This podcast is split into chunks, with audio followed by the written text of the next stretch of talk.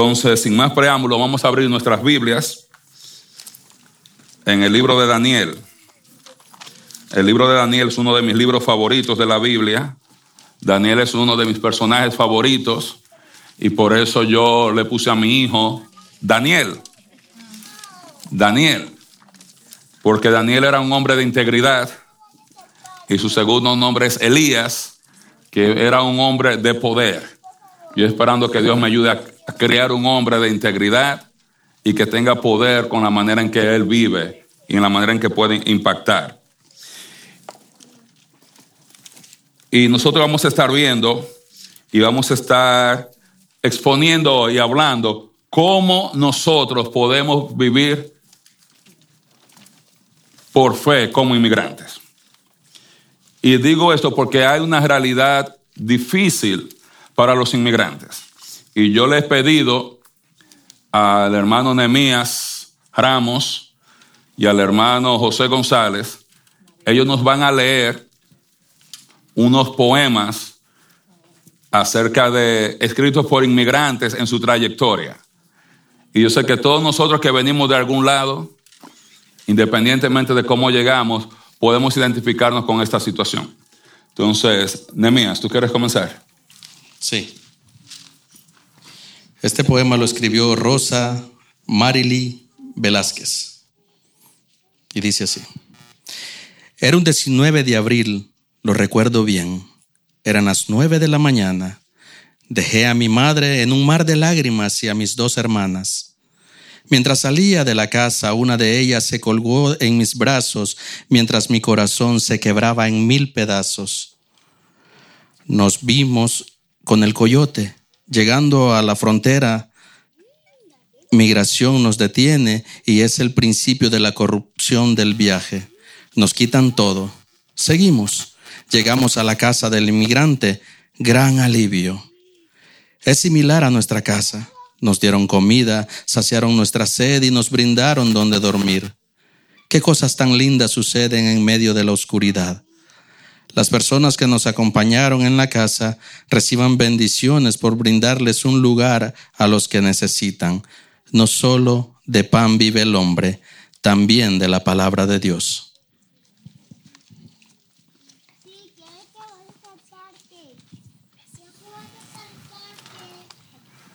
Podemos tener el audio en el micrófono de Sí, José. sí, sí. Ok. Esta la escribe Juan Ramón Martínez de Honduras. Dice o se titula Un sueño de un padre a su hijo. Dice, salí de mi país, Honduras, dejando a mi mujer embarazada. Hice caso omiso de lo que me decían. En el camino asaltan, secuestran y matan. No me detuvo. Llegué a Veracruz, tierras aguas, lugar temido. Vi a un padre con dos hijos. Compartíamos el mismo destino. Recuerdo, entre las nueve y diez de la noche, un muchacho se paró sobre el tren. Las ramas asesinan. Lo tiró del tren. Consternado pensé en regresar. Mi mujer embarazada. Mi ánimo. Una noticia hermosa. Mi hijo nace. Seguiré. La noche solía ser triste, lejano a mi familia, con Dios. Cuídame, Dios, del tren. En un solo segundo podría perder mi vida. Vigila a mis compatriotas que viven, que vienen atrás y los que van adelante. México, el valle de la muerte del inmigrante. Solo buscamos el bienestar para nuestras familias. No hacemos mal a nadie. Vamos de pasada. Dios, bendice a los mexicanos siempre. A todos mis hermanos salvadoreños, guatemaltecos, nicaragüenses, beliceños. Dios esté con ellos. Con amor a todos los padres y a los migrantes. Con este poema yo me identifico mucho. Este lo escribió Luis Ángel Orellana Esquivel. Por cierto, es del Salvador. Dice así. Entre lágrimas y abrazos es difícil olvidar a mi viejecita que en mi casa tuve que dejar. Aquel 22 de marzo no se olvidará. El viaje pareciera un cuento de nunca acabar. Recuerdo aquella noche, lluvia y frío viajando en el tren, una pesadilla. Hice una fogata, da algo de calor. Extraño mi querido lugarcito El Salvador. Lo recuerdo con mucho amor. Patria, patria que me ha dado amor. Me reconforta el anhelo de volver a verte, sin embargo, tengo que huir de la muerte. Esta se titula Una canción. Es de Ernesto y Vicente. No, no dice sus apellidos. Señor, quiero preguntarte si lo que he vivido significa algo. Un hombre mutilado, mujeres golpeadas.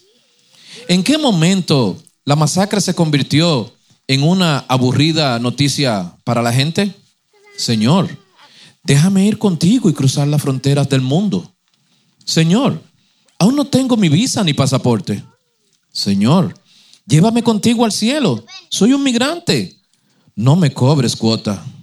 Señor, ayúdame. Nuestro camino es una cacería sangrienta. Nuestra sangre cubre las tierras mexicanas. Nuestro destino, un secuestro y dolor para nuestras familias. Señor, aún no tengo mi visa ni pasaporte.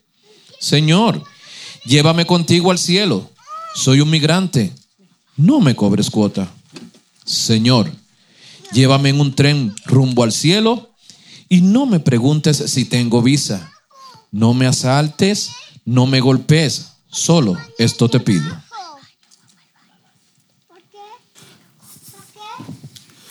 estos poemas probablemente a muchos de nosotros nos traen recuerdos de alguien que conocimos o de experiencias que hemos tenido.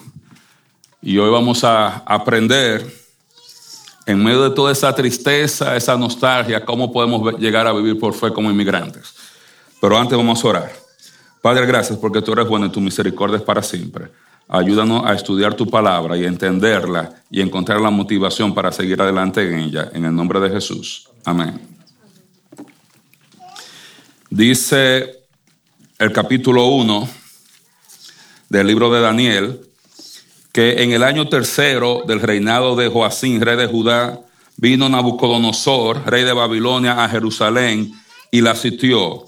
Y él entregó en sus manos a Joacín, rey de Judá, y parte de los utensilios de la casa de Dios y los trajo a tierra de Sinar, a la casa de su Dios, y colocó los utensilios en la casa del tesoro de su Dios. Y dijo el rey a Aspenaz, jefe de sus eunucos, que trajese de los hijos de Israel, del linaje real de los príncipes, muchachos en quienes no hubiese tacha alguna, de buen parecer, enseñados en toda sabiduría, sabios en ciencia y de buen entendimiento, e idóneos para estar en el palacio del rey, y que los enseñase las letras y lengua de los caldeos. Y señaló el rey ración para cada día de la provisión de la comida del rey y del vino que él bebía, y que los criase tres años para que al fin de ellos se presentasen delante del rey. Entre estos estaban Daniel, Ananías, Misael y Azarías de los hijos de Judá. A estos el jefe de los eunucos puso nombres, Puso a Daniel Belsasar, a Ananías Sadrach, a Misael Mesac y a Azarías Abednego. Y Daniel propuso en su corazón no contaminarse con la porción de la comida del rey, ni con el vino que él bebía. Pidió por tanto al jefe de los eunucos que no se le obligase a contaminarse. Y puso Dios a Daniel en gracia y en buena voluntad con el jefe de los eunucos.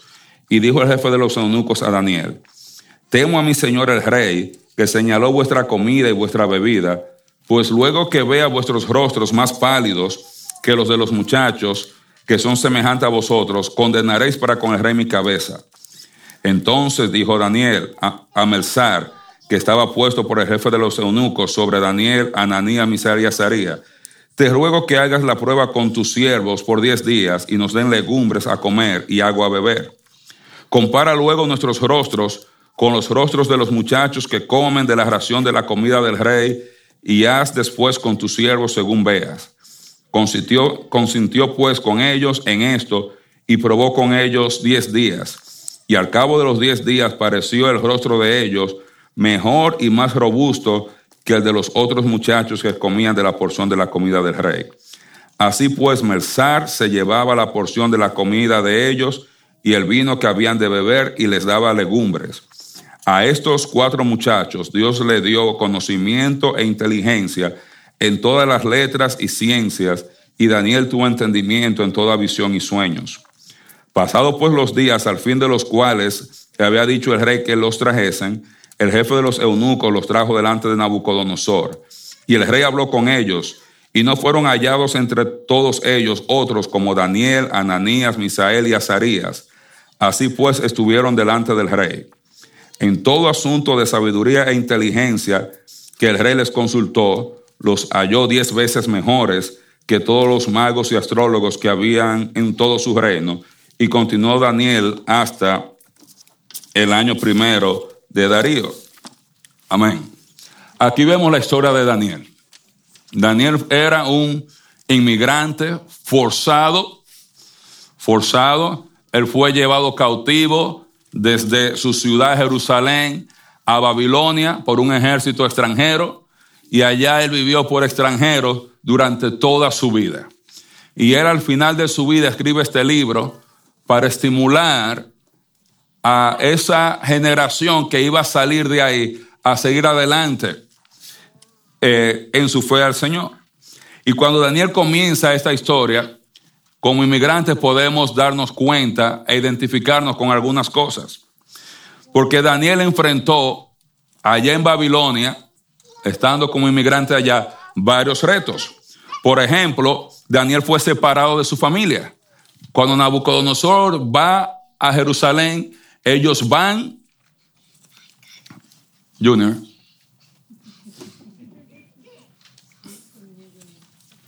se durmió Junior. Siguiente, Junior. Daniel fue separado de su familia. Para lo que aquí tienen sus bosquejos, pueden ir llenando las respuestas según vamos a través de la clase. Él fue separado de su familia. Nabucodonosor vaya, él no pide permiso a su mamá, a su papá, él se lo lleva. Y Daniel está en Babilonia con la nostalgia de que no está ni con su mamá, ni con su papá, ni con sus tíos. Él sabía lo que es la tristeza de estar separado como joven de su familia. Él tenía unos 15 años cuando esto pasa. No solamente esto, Daniel también perdió muchos de sus derechos estando allá en Babilonia. Él perdió muchos de sus derechos. Cuando usted lee del verso 4 al 7, como mencionábamos, a él le dijeron dónde él iba a trabajar. Él perdió el derecho de decir dónde yo quiero trabajar. A él le dijeron, tú vas a trabajar aquí para el rey de Babilonia. Igual como muchos de nosotros, que a veces no tenemos opción. Venimos aquí, no tenemos opción. Y usted tiene que hacer lo que aparezca.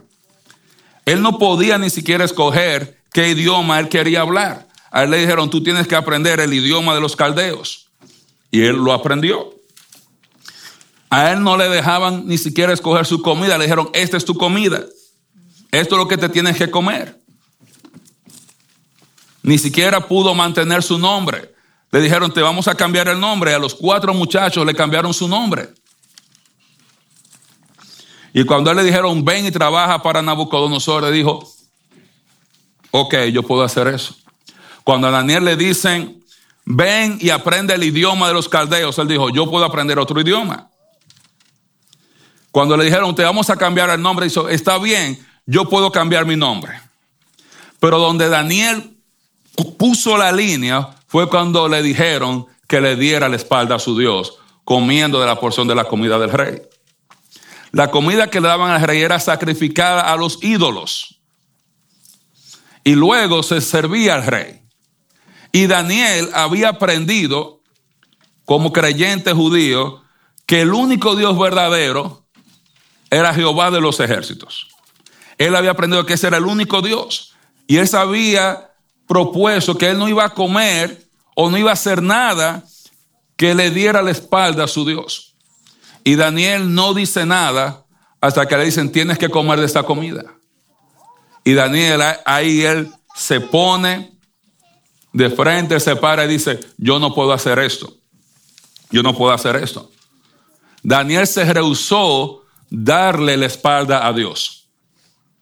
Y nosotros como inmigrantes, hay muchas cosas que podemos hacer. Podemos aprender inglés, sí, podemos aprender otro idioma. Podemos trabajar en un trabajo que no es necesariamente que queremos, podemos hacerlo. Y hay que hacerlo muchas veces. Si usted de llamarse Juan ahora se llama John, también. Siéntase feliz. Pero mis hermanos, amigos y hermanos, cuando nos dicen que le demos la espalda a nuestro Dios para vivir el estilo de vida que se vive aquí sin Dios, ahí es donde nosotros tenemos que poner el alto y el stop. Ahí es donde tenemos que hacerlo. Daniel lo hizo. Daniel lo hizo. Y nosotros podemos ver aquí varias lecciones que podemos aprender de Daniel. Vamos a ver varias lecciones en cuanto a la actitud de Daniel que podemos aprender hoy acerca de cómo tú y yo podemos vivir por fe cuando estamos en un país lejano. Hay varias lecciones, hay seis cosas que podemos aprender. La primera es que vivir por fe es una decisión personal. Dice el verso 8 que Daniel propuso dónde? En su corazón, no contaminarse. Daniel tomó la decisión él. A Daniel no lo obligaron a no contaminarse. Él no lo hizo por presión de grupo, es una decisión personal.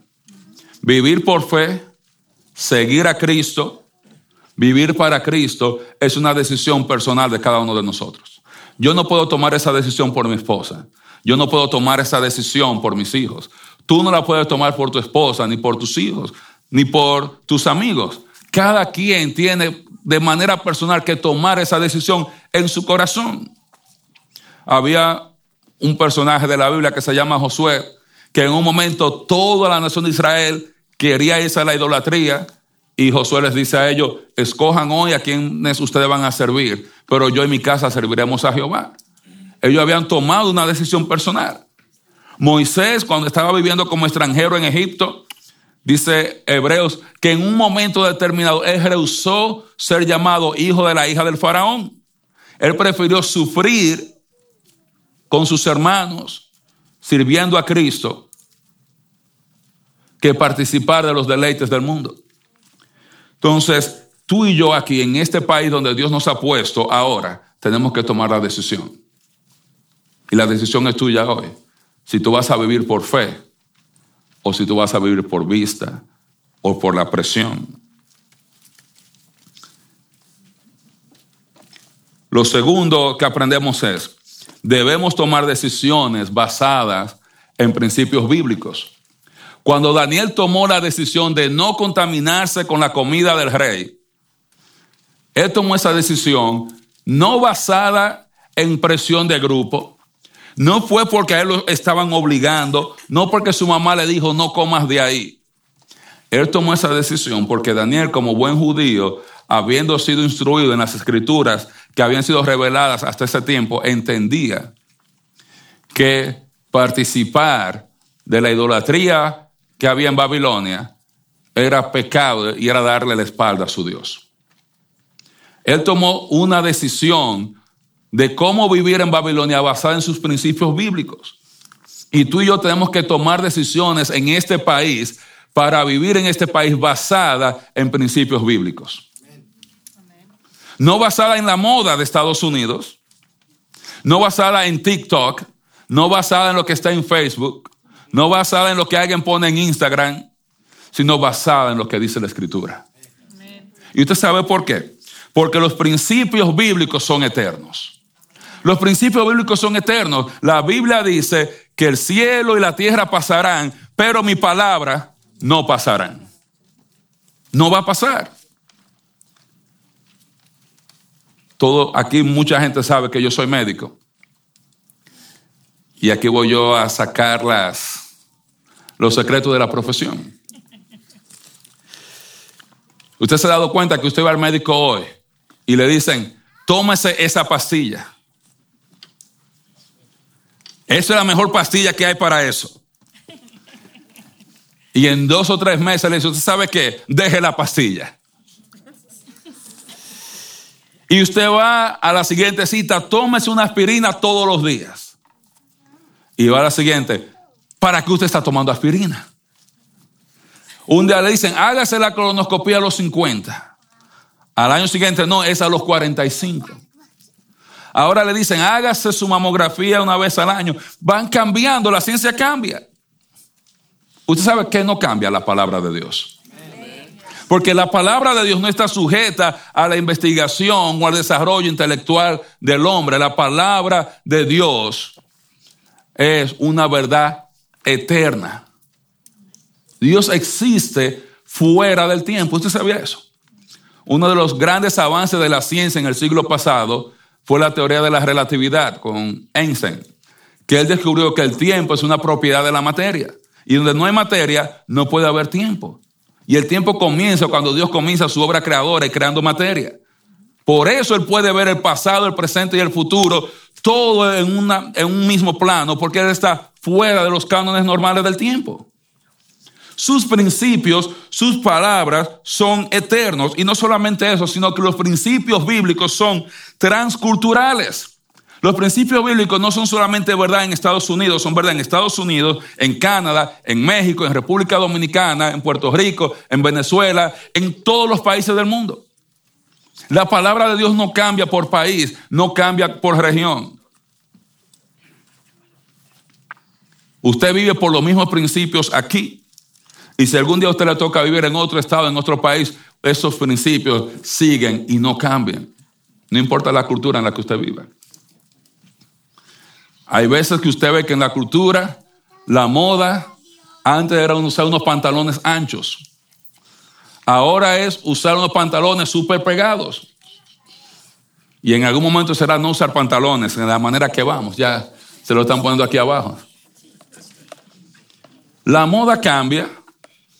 Si usted ve las películas de los 60, de los 70, por ahí, cuando usted ve John Travolta bailando con pantalones campanas, usted se pone pantalones campanas ahora y pegado así, no, porque es ridículo. Pero hace 30, 40 años eso era la moda, eso era lo sexy, eso era lo atractivo. La moda cambia, pero la palabra de Dios no cambia. La palabra de Dios no cambia. Y por eso podemos aprender, vivir por fe es una decisión personal. Segundo, debemos tomar decisiones basadas en principios bíblicos. Tercero, debemos rodearnos con personas que estimulan nuestra fe.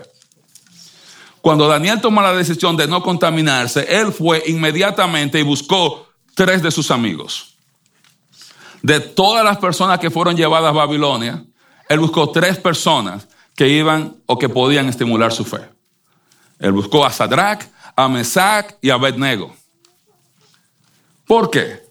Porque yo necesito rodearme de personas que estimulan mi fe, que estimulan mi vida espiritual. Número uno, para animarnos en las dificultades para animarnos en las dificultades, porque la vida es dura, mi hermano. Algunos de nosotros estamos pasando por pruebas ahora mismo. Hay otros que están saliendo de una prueba ahora mismo. Y hay otros que no lo saben y están a punto de entrar a otra prueba. Como médico me toca ver muchas veces, el lunes pasado diagnostiqué cuatro cánceres antes de las 11 de la mañana. Hay muchas personas que no estaban esperando eso. Doctor, como yo estoy muy bien. Tengo algo que decirle.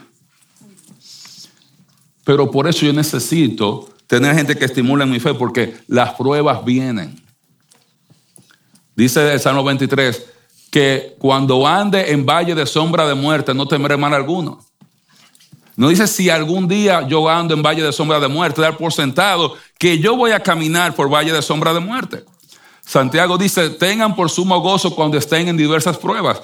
Él no dice, si algún día los prueban, gocen. Se dice, no, tengan por sumo gozo. ¿Cuándo? La pregunta no es si yo voy a pasar por pruebas o no, es cuándo.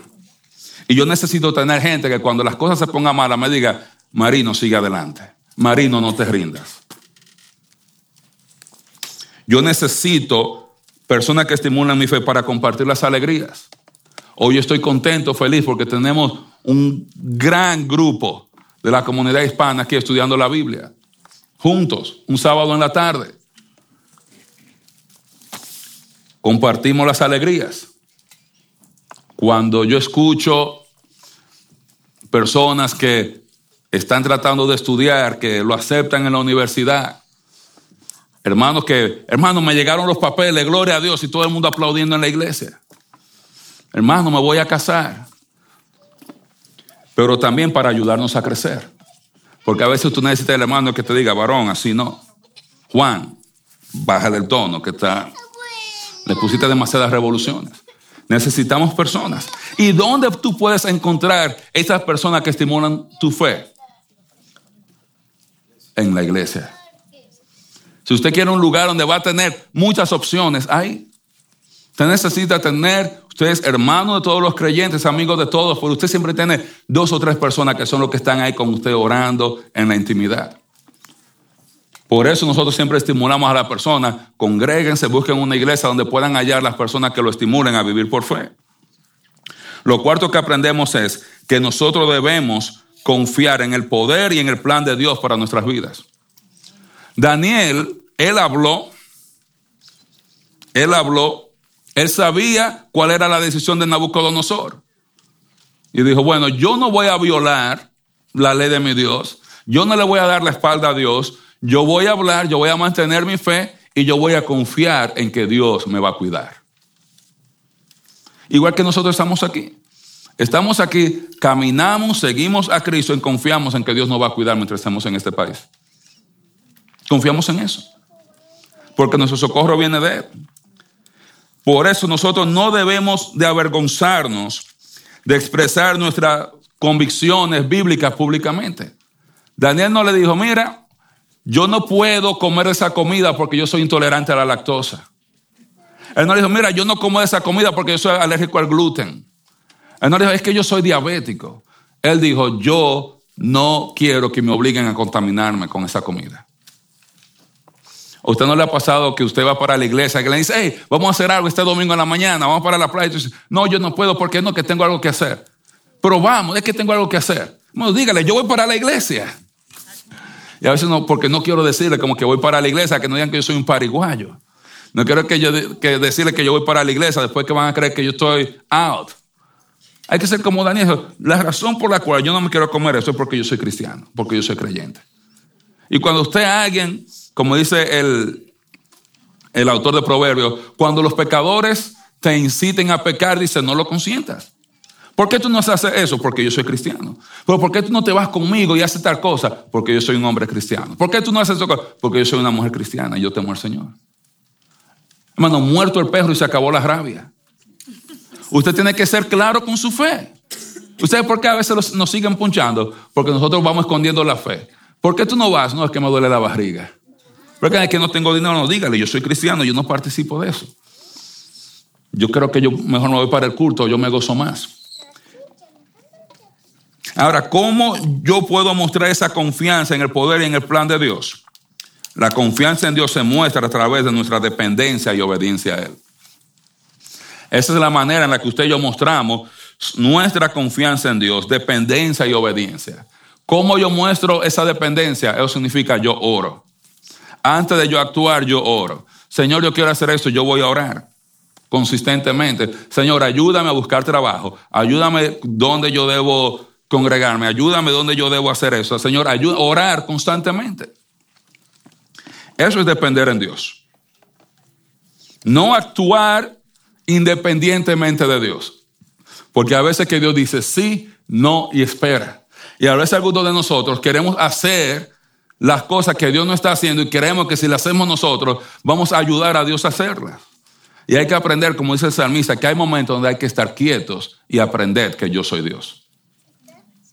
Hay momentos de estar sentado y esperar que Dios muestre su poder. Hay que, hay que tener dependencia y obediencia. Porque si yo digo, Señor, yo confío en ti, pero yo no le obedezco, ¿qué yo estoy diciendo? Yo realmente no confío en ti. Cuando la Biblia nos dice, mira, ama a tu hermano y hay una persona a quien tú no la amas, tú estás diciendo, Señor, tú dices eso, pero yo no creo que eso sea lo mejor. Yo creo que lo mejor es que yo no lo ame. Cuando la Biblia te dice perdona a una persona y yo no la perdono, yo estoy diciendo, Señor, tú dices eso, pero yo creo que no es bueno que yo lo perdone. La confianza en Dios se muestra a través de dependencia y obediencia. Alguien le preguntaron a un niño una vez, ¿qué es la fe? Dice, Dios habla, yo escucho, obedezco y no hago preguntas. Lo quinto que aprendemos de Daniel es, debemos estar listos para pagar el precio de vivir por fe. Cuando Daniel habló con el jefe de los eunucos, ¿sabía Daniel que le iban a decir que sí? ¿Sabía Daniel eso? No. A podían decirle que sí o podían decirle que no. Y si le decían que no, ¿qué podía pasar? O lo iban a obligar a comer o lo iban a matar, que era lo que hacían, porque el jefe de los eunucos dijo, Daniel, si yo hago esto, tú sabes que me vuelan la cabeza a mí. Pero ¿sabes qué pasó con Daniel? Daniel habló con el jefe de los eunucos porque él estaba dispuesto a pagar el precio si le decían que no. Él estaba dispuesto. Porque si él no hubiera estado dispuesto a pagar ese precio, mejor no dice nada y se la come. Y nosotros debemos estar dispuestos a pagar el precio de vivir por fe. Hay veces que el precio de vivir por fe puede ser muy alto. Hay personas que no se pueden congregar. conozco un misionero amigo que estaba en Malasia predicando. Allá ustedes que es ilegal predicar el Evangelio, hablar de Cristo. Hay persecución. Pero a veces pagar el precio, mis hermanos, significa levantarme un poco más temprano para ir el domingo a la iglesia o sacar tiempo para orar o sacar tiempo para yo servir a Cristo. Eso es pagar el precio. Y lo último que podemos aprender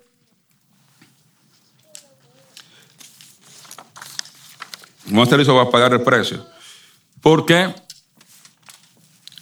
Porque van a venir pruebas y dificultades por, venir por, por vivir por fe. Y hay tres razones por las cuales esas pruebas ocurren. Número uno, Dios permite las pruebas para construir nuestro carácter.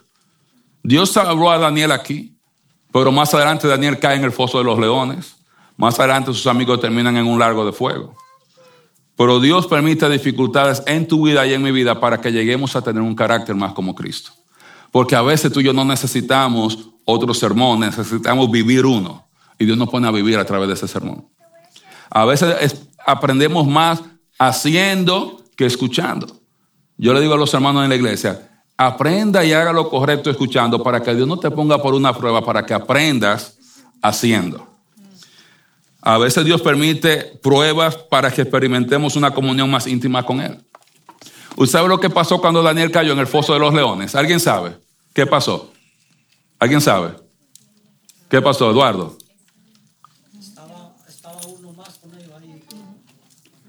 Dice Daniel que Dios envió su ángel para cerrar la boca de los leones. El ángel de Jehová es la, la, figura del Cristo preencarnado. O sea, él en ese momento de prueba, en esa noche en el foso de los leones, él estaba con Cristo ahí. Y Cristo cerró la boca de los leones. Y él lo va a hacer en nuestras vidas. Cuando tiran a los tres amigos de Daniel en el horno de fuego, dice Nabucodonosor, pero no eran tres los que echamos, habían cuatro. Cristo caminando con ellos en el fuego. Y hay veces que tú y yo no sabemos que Dios es lo único que necesitamos hasta que Dios es lo único que tenemos. Y a veces tiene que quitarnos todo para que nosotros nos demos cuenta que lo que necesitamos no es más dinero, sino lo que necesitamos es más de Cristo. Y por último, Dios permite las pruebas para que aprendamos a depender de Él. A veces usted y yo no dependemos de Él, no oramos. Y usted sabe qué hace Dios. Lo pone en una situación tan difícil que ahora usted ora todos los días. Dios le pone una enfermedad, ahora dice, Señor, sáname o una situación económica, Señor, ayúdame. Y Dios permite dificultades para que aprendamos más de Él. Porque ¿sabes qué es lo mejor de vivir por fe? Y es el último principio de hoy. Dios recompensa a los que viven por fe. Mira lo que pasó con Daniel. Al final de los tres años dice que no sé yo nadie más inteligente, más sabio, más buen profesional en ese sentido que Daniel. Y que cuando el rey tenía una pregunta de difícil, asunto de gobierno, de ciencia, y traía todos sus consejeros, dice, no había nadie como Daniel y sus amigos. Porque Dios le dio a ellos entendimiento en toda ciencia y en todo conocimiento. ¿Por qué? Porque vivieron por fe. Dios no le dio ese entendimiento a los otros que sí se contaminaron. Él le dio ese entendimiento especial a ellos por vivir por fe. Y si tú y yo vivimos por fe, Dios va a recompensar eso, mi hermano. Dios no es injusto, dice Hebreos, para olvidarse de la obra de, nuestra fe. Dios va a recompensar a los que viven por fe. Hebreos dice que sin fe es imposible agradar a Dios, porque el que se acerca a Dios tiene que creer que le hay, que Él es galardonador, que da recompensas a los que le buscan. Y mi estímulo para ti hoy, mi amigo, mi hermano, inmigrante, igual que yo aquí, es que tomamos el ejemplo de Daniel y comencemos a vivir por fe hoy. Cuando yo estaba en la universidad, esta era la oración que yo hacía cada día. Padre, dame sabiduría en toda ciencia y todo entendimiento, como tú le dices a Daniel y a sus amigos. Cada mañana. Fijo.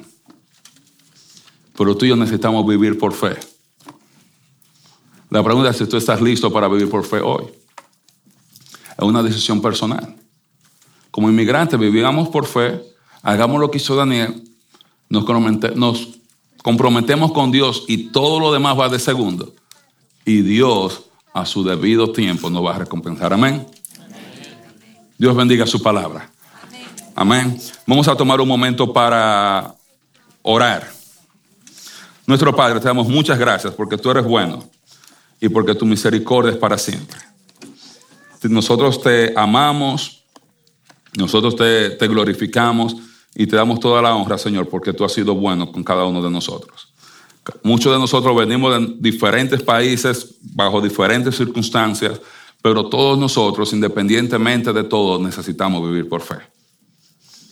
Y te pedimos que por favor nos ayude a vivir por fe.